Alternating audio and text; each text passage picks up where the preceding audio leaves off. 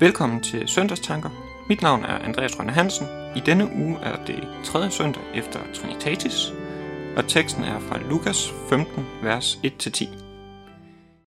Dette hellige evangelie skriver evangelisten Lukas. Alle tollere og syndere holdt sig nær til Jesus for at høre ham, og farisæerne og de skriftkloge gav ondt af sig og sagde, Denne mand tager imod syndere og spiser sammen med dem. Men han fortalte dem denne lignelse. Hvis en af jer har 100 får og mister et af dem, lader han så ikke de 99 blive i ødemarken og gå ud efter det, han har mistet, indtil han finder det. Og når han har fundet det, lægger han det glad på sine skuldre, og når han kommer hjem, kalder han sine venner og naboer sammen og siger til dem, Glæd jer med mig, for jeg har fundet det får, jeg havde mistet.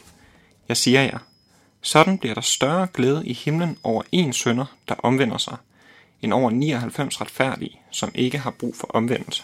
Eller hvis en kvinde har 10 drakmer og taber en af dem, tænder hun så ikke et lys og fejrer i huset og leder ivrigt, indtil, lige til hun finder den.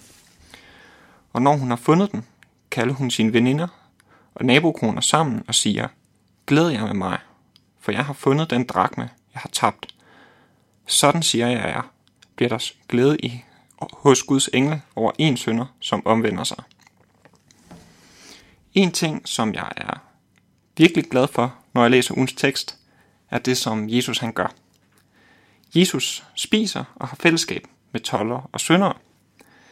For især i teksten reagerer ret skarpt på det, og Jesus fortæller dem nogle virkelig dejlige lignelser, som jeg er ret glad for.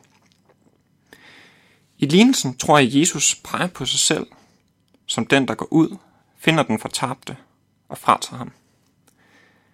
Men jeg tror så nemt, vi kommer til at tænke det lidt bagvendt. Det er ret nemt at tænke, at vi skal forbedre os, så vi kan komme til Jesus. Vi skal i hvert fald lige måske have styr på vores fromme liv, eller vi skal i hvert fald have styr på vores hoved, så vi kan samle vores tanker, så vi kan komme til Jesus.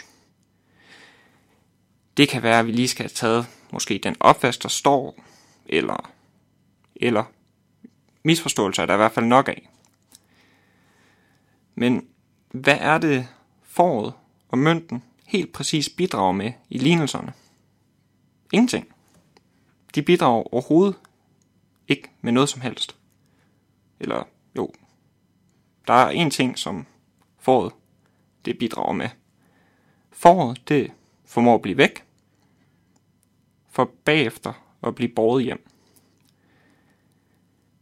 Vi kan og vi skal ikke bidrage med mere, end foråret bidrager med for at blive frelst. Og det er fantastisk.